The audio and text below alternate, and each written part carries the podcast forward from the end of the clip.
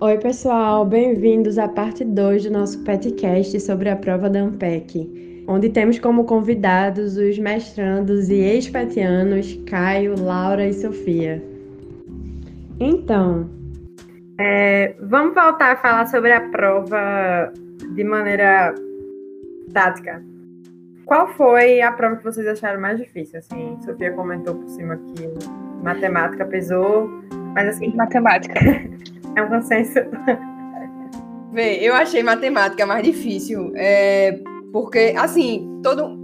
Para quase todo mundo, é, não importa assim se você vem de engenharia, se você vem de economia, eu acho que para quase todo mundo a prova mais difícil é matemática mesmo. E assim, o exame, com o passar dos anos, ele, ele tá ficando, pelo que a gente sabe, mais competitivo, sabe? Então, eu acho que onde eles, onde eles colocam mais dificuldade é na prova de matemática. Então, eles botam, sei lá, um assunto que nunca caiu antes, ele pega e, e bota uma questão num, num exame, assim, em matemática, sabe? Então, tem assunto novo que eles, vez por outra, colocam na prova de matemática. É, se você pega a prova de matemática de 2000, de é, 1999, da Ampec, são, é outro estilo de prova, assim, é outro nível de, de dificuldade. Com o passar dos anos, ela vai ficando cada vez mais difícil. O pessoal pode discordar de mim, mas eu acho isso. É, e aí eu acho um conselho que Caio me deu e acho que, que é por aí também. Eu acho que é bom você se concentrar no, no que cai mais, assim, pelo menos na prova de matemática, sabe? Porque ela é meio que concentrada num, um tópico assim, que é cálculo, limite, derivada, integral, otimização, essa, esse bloco, digamos assim, que é, é acho que, sei lá, 60% da prova, alguma coisa assim. Então, é, uma nota, uma nota acho que razoável em matemática, sei lá, pode te colocar num, num, centro bom. Então, se você se concentra em estudar bem essa parte aí, que cai bastante, acho que, que pode ser uma coisa boa. Mas, enfim, para mim foi a mais difícil. Só, só rapidão, só fazer um adendo aí. Na parte de material, tem três sites que são muito importantes para quem está querendo ver quanto tempo de estudo normalmente se estuda, quanto cai de cada, cada, cada assunto em cada prova. É, é o Ampec Simples, o Ampec Expresso e o Prosa Econômica. Esses três sites têm tipo, várias informações. Olha, desde 2010 cai tantas questões desse assunto em matemática, tantas questões desse assunto em, em estatística, e também no site do PEC Simples tem provas de matemáticas resolvidas de 2014 até a prova de 2020, eu acho. Se você não quiser olhar pelos outros manuais que tem prova resolvida. Só para botar na outra parte. Né? É, e, é, e acho, e aproveitando o gancho de Caio, até no, na série de livros que tem que são as questões resolvidas da ANPEC, eu acho que os organizadores mesmo fazem esse levantamento. Então, para quem optar por adquirir o livro, né, e fica aí da forma que achar melhor, no livro tem. Eles fazem também uma tabela e fazem um gráfico com os assuntos, assim, a quantidade de questões de cada assunto, como é que isso evoluiu ao longo do tempo. É, a prova, a prova mais difícil disparada foi matemática. Assim, se você olhar as provas, eu acho que sinceramente, de todas as provas que eu olhei da Ampec passada, tem uma prova que foi bem difícil, acho que foi 2018, eu acho. Essa prova não foi difícil porque o assunto foi difícil, foi porque ela foi enorme. Então, para você fazer no tempo, era absurdo você conseguir fazer. Agora, a prova do nosso ano foi difícil porque as questões foram difíceis, entendeu? Assim, era aquela prova que você fala, eu vou pular essa questão, eu vou para outra, que a outra deve ser fácil. Aí quando você vê, você acabou a prova e não achou as questões fáceis, entendeu? Tipo, foi, exatamente foi isso. Exatamente isso foi exatamente eu vou, isso. Eu vou pra segunda, porque a segunda, a segunda vai estar tranquila. Aí vai pra terceira. Quando você vê, você acabou a prova, eu falo, meu Deus, eu fiz dois itens a prova inteira. Você chegou na 15 e é. ficou, é. E a questão fácil, não, não apareceu. Mas né? tradicionalmente a prova matemática já é mais difícil. Mas, Mas a nosso ano foi. É, eu acho que é porque também foi especialmente difícil, velho. Eu acho que também tem a questão que a Sofia falou, né? Ao longo do tempo veio dificultando, pelo menos eu senti isso também. Quando você, se você pegar já, sei lá, de 2010 a 2019, você já sente que o grau de dificuldade vai aumentando.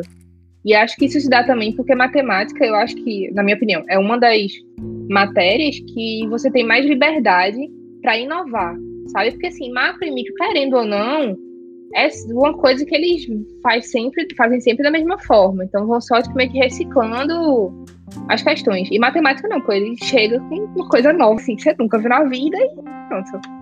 Mas só para avisar pra galera que tá começando a estudar Prampec, não, não sabe como é que funciona a nota, não pegue, a sua nota é relativa. Então, assim, você pega uma prova muito difícil, não se desespere, porque essa nota vai ser relativa a todo mundo. Então, uma prova muito difícil vai estar difícil para todo mundo. Então, assim, você tem que se ligar, você não tem que acertar 100% da prova, 80% da prova. Estar de acordo com a distribuição das notas daquela prova bem, entendeu? Então, assim, se a média da prova for 2 e você tirou 4, provavelmente você vai tirar um notaço, entendeu? É importante falar isso também, que não é algo absoluto. Aí, então, não conseguir fazer todas as questões de uma prova, meu Deus, eu não vou passar no AMPEC. Não funciona assim. Aquela história, né? Se tá difícil, não tá difícil só pra você, né? Tá difícil pra Uhum. todo mundo. Foi até um alívio, assim, depois dessa prova matemática. A gente foi pro grupo do WhatsApp, assim, e gente, o que foi isso? E aí, quando eu, quando eu vi, tava todo mundo falando, eu, fiquei um pouco mais sossegada, assim, porque realmente foi difícil pra todo mundo. Aí foi por um lado bom, assim, é, eu vi que foi difícil pra todo mundo. Entendi. E aí, agora vamos pra parte do chorar pelo leite derramado. Que de certa forma pra vocês não é, não é assim, porque vocês é, conseguiram né, o objetivo de vocês. Mas o que é que vocês fariam diferente se vocês fossem fazer a prova novamente? Eu acho que se assim, se eu fosse fazer de novo, o que eu mudaria foi o que eu falei no começo. Eu faria mais questões de, de provas antigas. Porque eu ainda considero que eu perdi muito tempo só com conteúdo, estudando só conteúdo, e assim, querendo ou não, você fazer questão, você aprende também. Então, acho que eu mudaria isso, eu faria tipo, mais questões e tentaria organizar o tempo de uma forma melhor. Eu acho que. é, não sei, assim. Foi tão desgastante psicologicamente que eu não queria viver isso de novo, não. Mas eu acho que.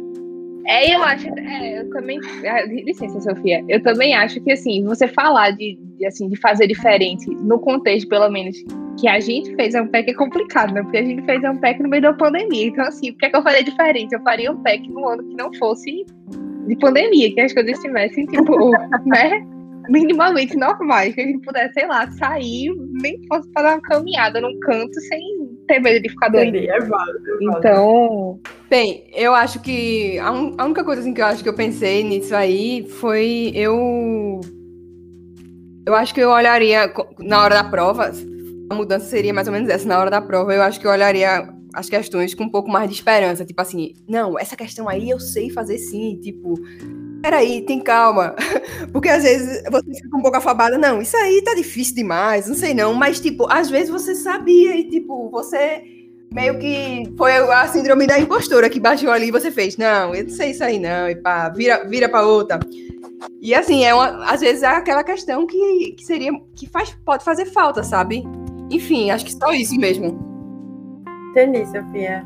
E tu, Caio? Tens alguma coisa que tu faria diferente? Assim, chorar pelo leite derramado mesmo, eu não teria estudado praticamente matemática, que não fez diferença. Assim, isso aí foi um- uma coisa particular da gente. Porque eu praticamente comecei a ajudar um ano e meio antes da Ampec, principalmente matemática, e se eu não tivesse feito isso, não, Teria feito diferença, né? não teria feito diferença. Mas é a pessoa que está fazendo a prova, que vai fazer a prova, não tem como saber disso. Ela não pode arriscar, né? É, não sei. Eu acho que tudo depende do objetivo que você tem. Por exemplo, você vai fazer mestrado, porque você quer um, ter um título a mais. é, você tem que ver, ah, eu não pretendo entrar em tal e tal centro. Então a sua dinâmica de estudo não precisa ser tão rigorosa, porque apesar de serem centros competitivos, não fossem tão competitivos quanto em outros lugares. Tem que tudo ver o que é que você quer, entendeu? Por exemplo, se você. Ah, eu tenho. Eu tenho um, a pessoa chega, eu tenho um sonho de ser o top 1 na Ampec, em primeiro lugar. Ah, você vai ter que estudar absurdamente. Porque tem muita gente boa, muita gente boa mesmo. Sim. Impressionante como a galera é capacitada. E, e a gente, pelo menos falando, não sei quem vai estar escutando a gente nesse podcast, mas a gente na Federal tem uma certa desvantagem comparado com a galera de Rio e São Paulo, né? O pessoal faz cursinho, Prampec e tal. A gente é na cara e na coragem. Então, assim, nosso esforço não é nem direcionado, não tem ninguém para dizer, olha, estude isso, estude aquilo. Aí vai muito é o seu objetivo, o que é que você quer? Você quer ter um título extra, uma, só sinalizar que você tem um pouco mais de conhecimento. Ah, pô, você não precisa estudar tanto para passar em primeiro lugar na AMPEC, entendeu? Agora, você quer seguir carreira acadêmica, quer ir num bom centro feito PIMES, você vai ter que se dedicar, porque vai ser difícil entrar, não vai ser fácil. Fazendo um gancho com, com essa questão de centro que, que Caio abordou agora, é, qual foi, quais foram os critérios que vocês utilizaram para escolher as opções de centros? Eu olhei para, assim, depois que você faz a prova, esse, esse ano passado, é, o PIMES, por exemplo, fez a apresentação do programa, das linhas de pesquisa tal, dos professores, para você conhecer mais ou menos o que, é que cada um pesquisava antes da, do exame. E aí era legal, foi legal isso, porque antes do exame você já tem que escolher os centros, assim, que você. Os centros de sua preferência, né? Então, você conhecendo o PIMS, você saberia se o PIMS é ou não o centro de sua preferência, enfim. É, mas aí depois da prova também tem essa, essa rodada, se você recebe é, convite para estudar no, no, centro, você conhece um pouco melhor do, do centro. Mas eu acho que a qualidade assim do, dos professores, das professoras e também é, assim da produtividade e do engajamento do, do, do, do pessoal com, com pesquisa pesquisa de fronteira em economia, sabe? E outra coisa que eu, que eu pensei também era, era o custo de vida no, no local do centro, sabe? Se o custo de vida era alto ou baixo e tal. E para tomar a decisão, fazia uma, uma análise assim de custo-benefício, se valia realmente a pena ir para aquele lugar ou não. E aí por isso que eu acabei escolhendo o PIMS. É, o que você tem que ter um pouco de noção é que os centros que você coloca lá na opção da Ampec não significa que são só aqueles centros que vão ligar para você caso você vá bem. Você pode ter um determinado desempenho e centros que você nem escolheu ligarem para você oferecendo uma vaga. Não é muito, não é, não é algo muito fixozinho. É, o que, é que você botou lá na PEC é, são os únicos centros que podem te chamar caso você passe neles. E quanto à escolha de centro em si, você escolher depende muito do que você quer fazer, entendeu? Por exemplo, ah, você quer fazer pesquisa em micro aplicada, tem outros centros que são mais tradicionais que outros. Você quer fazer teoria, tem outros centros que são mais tradicionais que outros.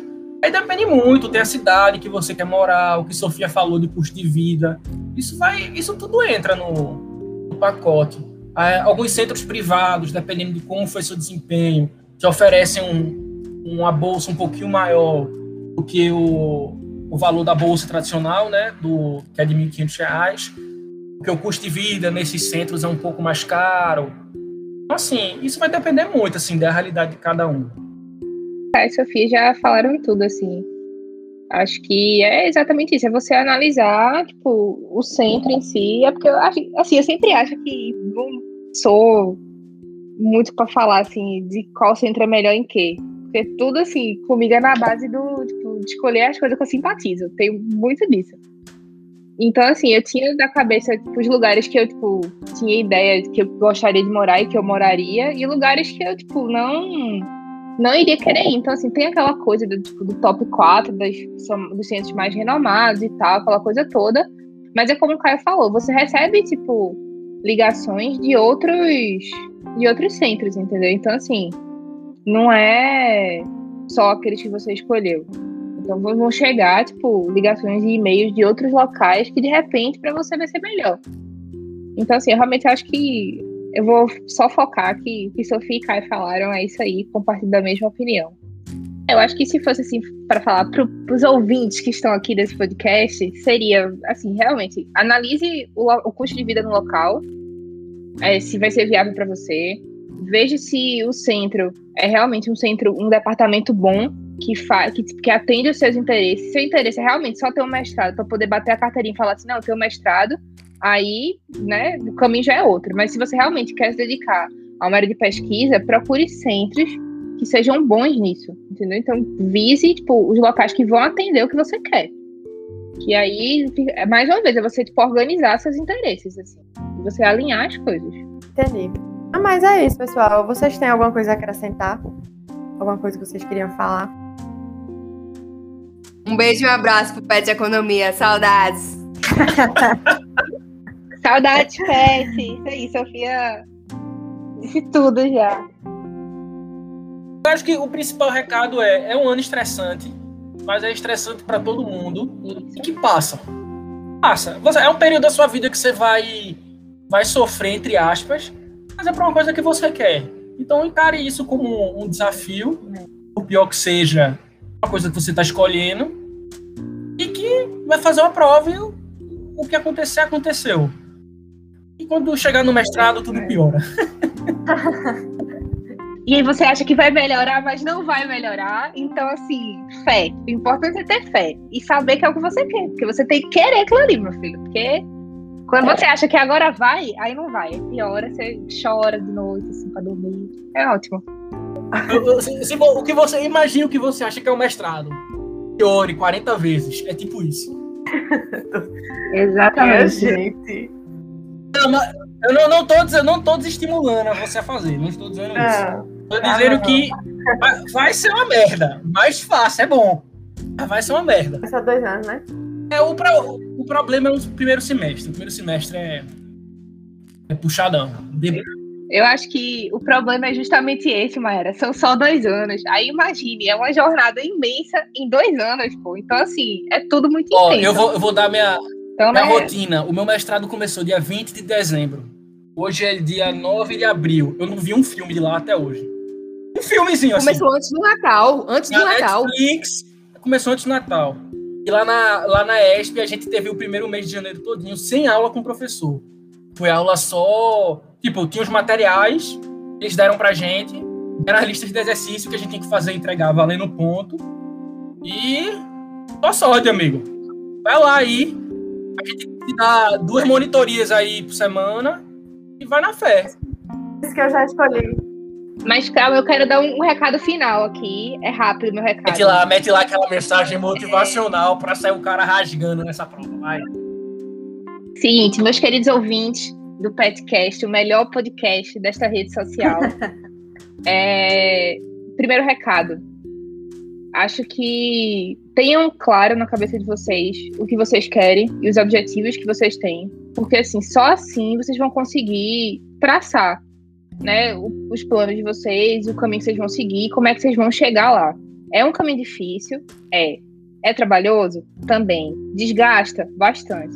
Mas vale a pena. Você conseguir aquilo que você quer, você começar tipo, a traçar a sua jornada, ela tipo, é muito satisfatória. Então, assim, pelo menos, acho que eu posso falar aqui por Kai e por Sofia também, no momento que a gente recebe, tipo, convite de algum centro e que a gente aceita, que as aulas comecem, que a gente né, vê isso acontecer, é muito satisfatório. Por mais, por mais que a gente tenha falado aqui de muita dificuldade, é muito bom. Assim, é bem gratificante.